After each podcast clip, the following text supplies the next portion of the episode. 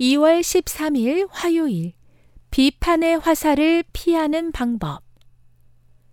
비판을 받지 아니하려거든 비판하지 말라. 마태복음 7장 1절. 승찬이와 엄마는 도서관 가는 길에 같은 반 친구 현서를 만났습니다. 현서와 헤어진 뒤 승찬이는 엄마, 쟤는 우리 반 문제아야. 맨날 지각해서 선생님한테 혼나거든. 하고 말했습니다.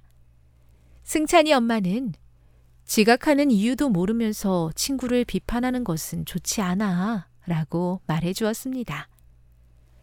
다음 날이었습니다. 어라? 어디 갔지? 책상 위에 있던 실로폰이 아무리 찾아도 눈에 보이지 않았습니다. 그렇게 시간은 흐르고 결국 승찬이는 학교에 지각하고 말았습니다.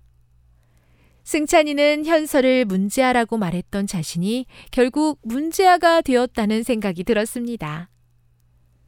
마태복음 7장에는 비판받지 아니하려거든 비판하지 말라. 너희가 비판하는 그 비판으로 너희가 비판을 받을 것이요.